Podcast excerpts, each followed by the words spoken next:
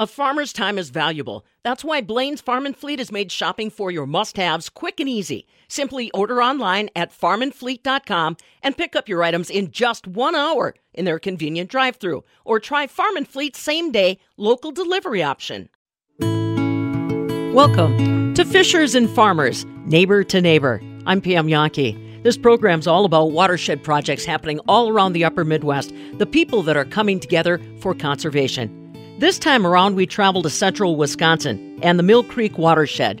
This story is not so much about the great conservation work that's getting done, but how the collaboration came together between farmers and landowners around the Petenwell Castle Rock waterways. Fishers and Farmers, Neighbor to Neighbor, brought to you in part by Saddle Butte Ag. We'll catch up with TJ Cardis in just moments for a spring update from him. Now let's pivot and turn our attention to the Mill Creek watershed. It's located in Portage and Wood counties in central Wisconsin. It covers about 32,548 acres, starts at the city of Marshfield and flows east southeasterly towards Stevens Point for about 35 miles before it joins the Wisconsin River. Now, this watershed is primarily agricultural, but it also features homeowners around the Petenwell Castle Rock waterways that are very invested in water quality. You know, sometimes you don't see the opportunity for conservation until you attend a meeting. Rick Georgeson is one of those folks. Rick Georgeson didn't have any previous experience in conservation projects or knowing how to get involved with conservation projects until he saw a flyer. That flyer ultimately led to Rick getting involved with the Petenwell and Castle Rock stewards called Packers, lakeshore owners, that uh, were holding meetings and trying to generate scientific information about things like the total maximum daily load, TMDL, that would be measuring phosphorus in their waterways. Suddenly, Rick was surprised. He was picking up the phone, calling politicians, and asking them to pay attention to what was happening. Never had I called a politician to come to bring any interest on the topic. I wasn't that way. Mm-hmm. Uh, but this was inspiring. Let's give it a try and success makes breeds success. You know, here we had seven politicians that showed.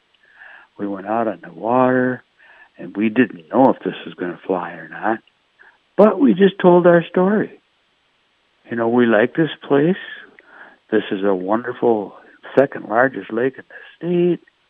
You know, is there anything that can be done? And if we can be a part of it, we'd like to, kind of thing. And so, anyway, that led to some money that came out of the state budget, and that money funded the science project uh, uh, TMDL, which took place for I think it took like eight or nine years for the DN the DNR to complete that TMDL, and now we have all that science mm-hmm. that's really driving the whole thing. It's all based on science. Right and the EPA has stamped their approval on this project, and then we meet the farmer in 2016. Right. And uh, and we well prior to that, annually there was an event called the Wisconsin River Symposium. For a five-year period during the major part of the TMDL the DNR would come to this symposium, and and who was attending was a lot of the general public who were interested in the river.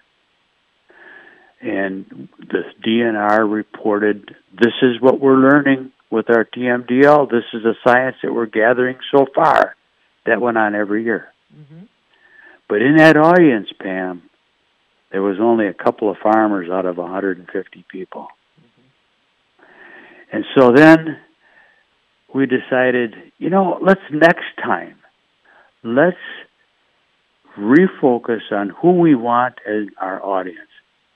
And we brought a Farm Bureau member on our planning committee, and Don said, How many farmers do you want there?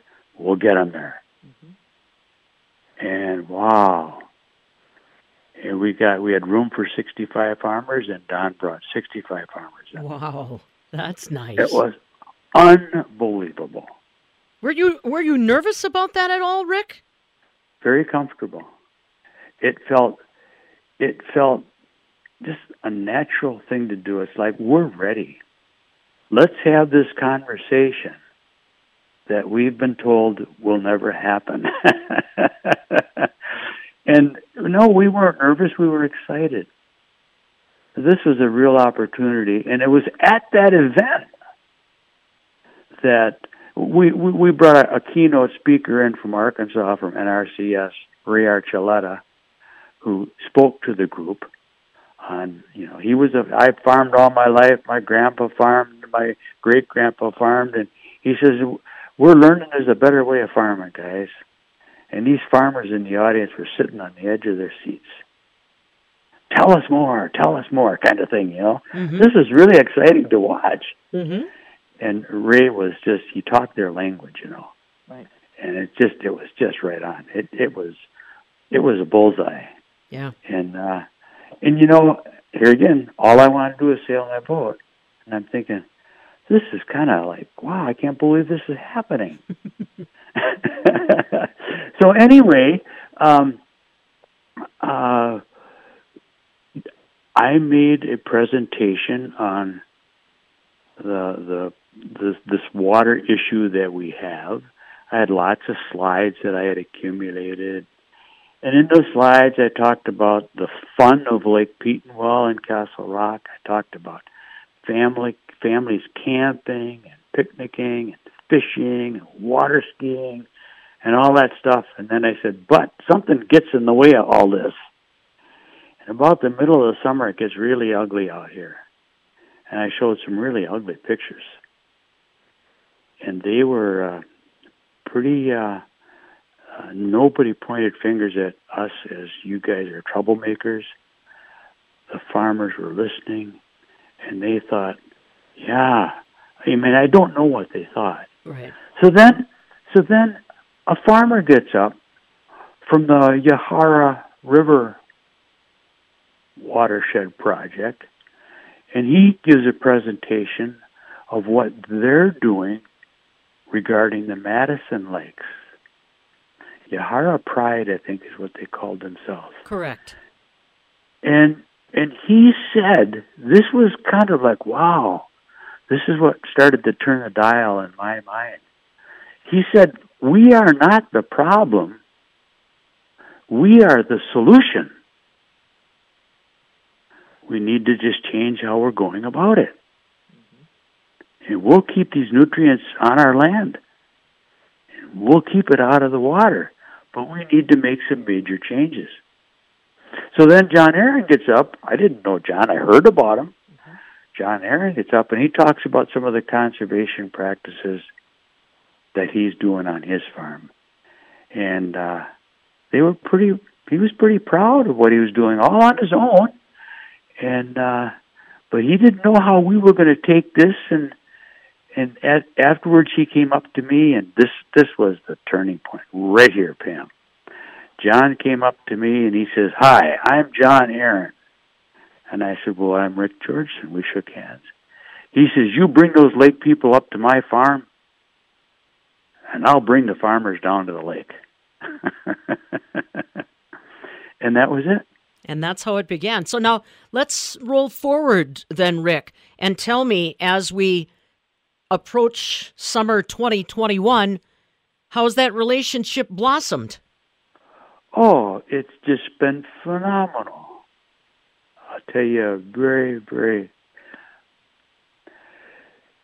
I was asked by another watershed group, the Friends of Mill Creek, if I could provide a home on Lake Petenwell for John and his wife to spend a week at.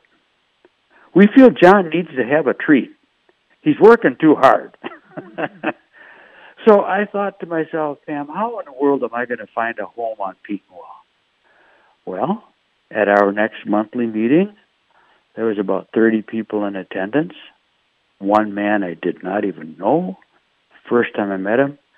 And I said to the group, I've been asked to see if we can locate a home for John Aaron and his family. the weekend to have a weekend. The stranger raised his hand and he says, "You can have my home." Wow. So this stranger, who was a Packer member, uh, we are called Patton, Packers, Petenwell and Castle Rock Stewards, and uh, and he and his wife had us over to their house for dinner. Had had me and Jane and John Aaron and his wife, Melissa. And John Aaron and his wife brought their two kids we had this dinner together. We walked into this home that none of us had been to, and were greeted by Linda and Mike. Uh, the, this is their place. And Linda had baked a cake and set it on the counter. It's a birthday cake. One candle in it with Nora's name on it, John's daughter. Really? Yep. Now, if that didn't pull people together, I don't know what will. Wow. That's yeah. I don't know how he, I, I never did learn the story how she learned of his her birthday. Wow. That's so. It. So after dinner, Mike puts his key ring on the counter and he says, "John, there it is. You pick out the week." And they had a calendar and they worked it out. John and Melissa spent the week at the lake. Hmm. That's really something. Yeah. That's a great example, though, of, of uh, how you guys have worked to kind of break down those barriers, those stereotypes. What kinds of things are you looking forward to now, Rick? Since you've got, like, as they say, the wheels have been greased. Now you guys are uh, well familiar with one another and uh, share the same kinds of goals. What are you looking forward to about this? Well, so what happens then, you see, is we went up to John's farm on one of his field days, bunch of Packers, and we participated in the day. We rode around the farm, and John pointed out all this stuff he was doing, and with a lot of pride of you know this this is what we're doing, guys. And uh, and there was a lot of people there. It wasn't just us Packers. I mean, it was it was a public event. And uh, John then did what he said he'd do. I'll bring the farmers down to the lake now. What time once we come? So later that August, that, was in June. So in August, 25 farmers come to the lake, and we took them out on pontoon boats, and uh, a partnership was just really forming well. And uh, I, I, when we went out on the boats, we went probably four or five miles down down the shoreline. And I pointed out, and I kept referring to it every now and then. I think I referred to it three times. Notice the shoreline of the lake. We have a 100 foot buffer between the lawns and the water edge. And they noticed that. And then we got down to a place where there was no buffer, and of course that stood right out. Well, after the event, I get a call. John had probably four or five farmers in his van. And John's calling from his van. He says, Hey, the farmers are just saying that if the lake people can have a buffer along their shoreline, we ought to be able to have a buffer along the stream. All right, Rick, let's push pause right there. That's Rick Georgeson. He's a member and former president of the Petenwell and Castle Rock Stewards, known as Packers. So they've invited the farmers in to share their knowledge, but that doesn't necessarily mean the partnership's going to move forward.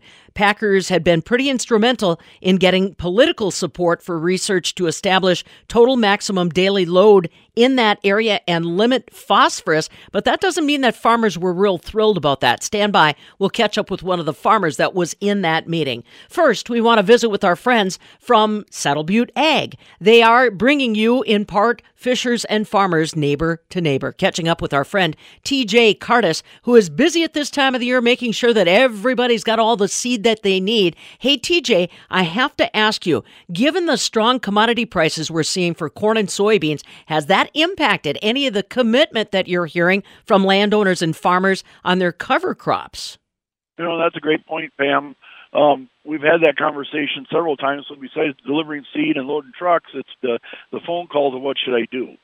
And and that has been a big conversation point this year. I mean, we got some pretty good commodity prices. Should I get the field cultivator back out and work up that rye or that triticale or that mix I got out there?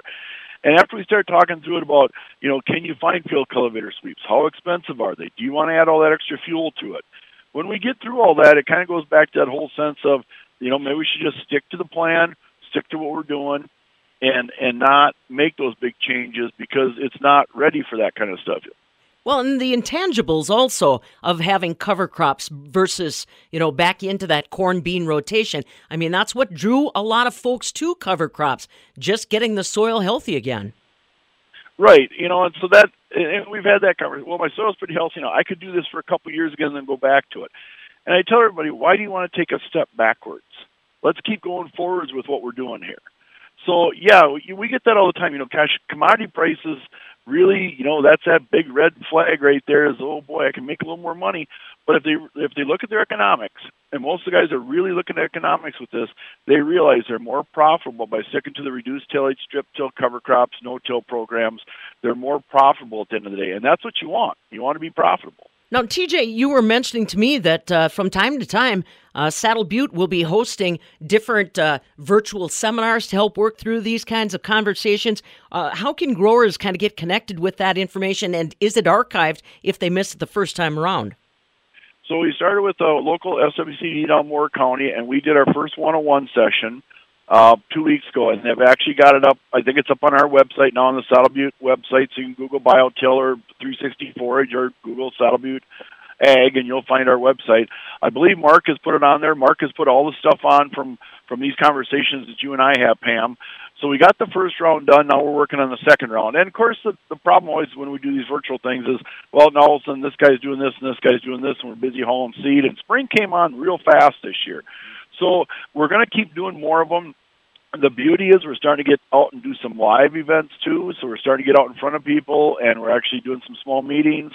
So if if you need to if you need some conversation or some you know some questions asked, don't be afraid to grab my phone number and give me a call. Look it up on the website, or I can give it to you when we get done here.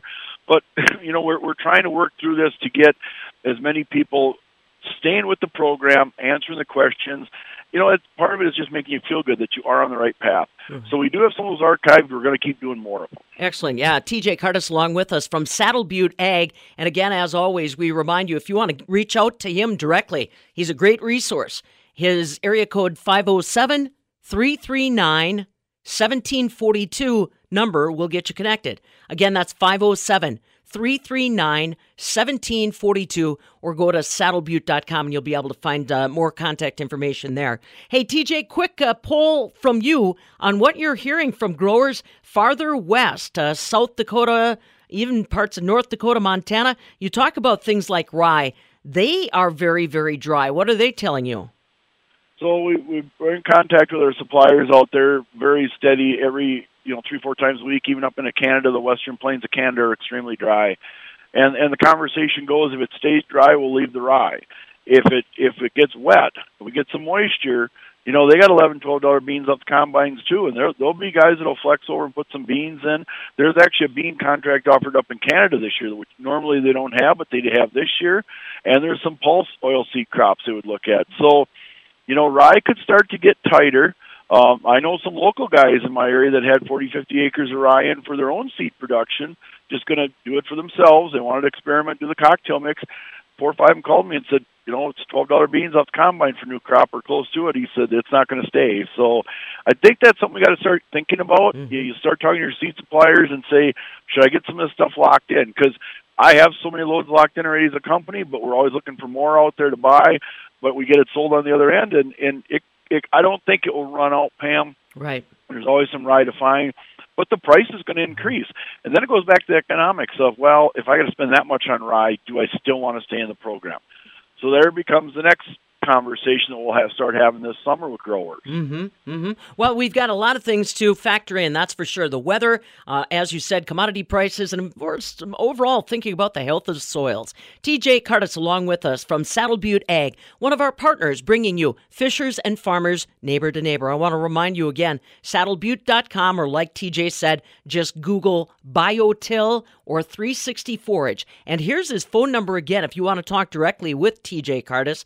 Area code 507 339 1742.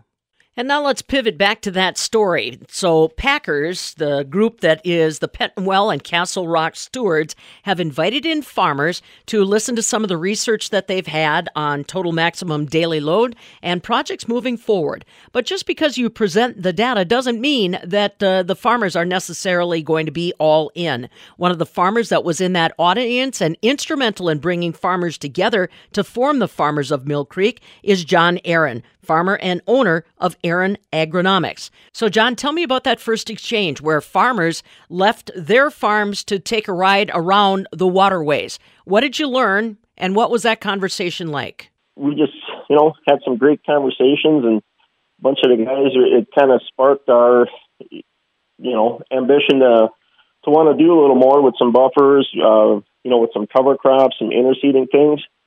So we told them, I said, if you guys are are you know doing things on your end, um, we'll do some more stuff on our end. And it's um, you know when when you're when you're trying to be a team and all the members are at play, uh, you're going to be successful. But if you know if, if we're doing stuff and they aren't doing things on their end, it's not going to work too well. So it's been um, everybody's been chipping in at this point.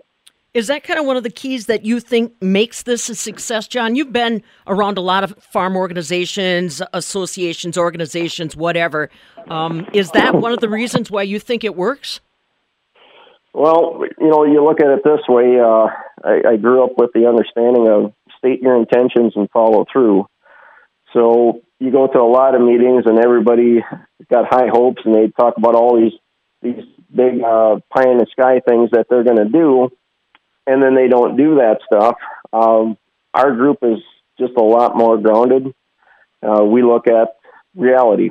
Like, here's what we can try, small scale, but here's what we can do and, and, and still be successful farming with, with what we have at hand. Um, and we keep working. I know a lot of the guys, uh, a few of them have picked up some no-till drills and stuff like that. Uh, a few other farms have, have gone where they've um, you know, had the opportunity to hire out the co-op to do some broadcasting of uh, some cover crops and things. So we took a very realistic approach, and um, I know talking with other groups that they were, you know, we're going to be doing this, and all our fields are going to be seeded, and we looked at it and said, you know, I don't think it's realistic at this point right now for us to do uh, interseeding into corn across entire fields. But what I do think is is realistic for us to try and just do some headlands of interseeding and or possibly go, you know, fields that are more of a model monoslope heading down toward the creek. If we could take the headland closest to the creek and try to do interseeding there, and there's, you know, there's so much stuff you can do with that, but it, it gives you an opportunity to look at, um, you know, really look at what's going on with some pest management and other stuff. And it's been working good. I mean, it's, um, uh, you know, I hate to overstate it's a common sense approach, but I just I watch all these groups. I, I hope the best for them, but you know, we're not going to shoot for something bigger than we can achieve, and that's it's kept us successful. So there you have it connection, camaraderie, and relationships. That turned out to be the trifecta for success between the farmers of Mill Creek and John Aaron, who you just heard, and also the members of the Petenwell and Castle Rock Stewards, Packers, who are led in part by the efforts of Rick Gregerson. Now, together, those two groups, coming from very different perspectives, are moving forward on conservation projects that ultimately benefit both. Remember the Mill Creek watershed in Portage and Wood counties of Wisconsin, covering more than 32,000 acres that directly connect to the Wisconsin rivers. And that'll do it for this edition of Fishers and Farmers Neighbor to Neighbor. My thanks again to Rick Georgeson, who is one of the folks involved with the Petenwell and Castle Rock stewards, along with John Aaron, who's one of the farmers that helped to pull together Farmers of Mill Creek. An excellent example of conversation shared with neighbors, all kinds of knowledge, experience, and skills coming together in a science based, first hand knowledge situation benefiting the land and also paying attention to social and economic systems.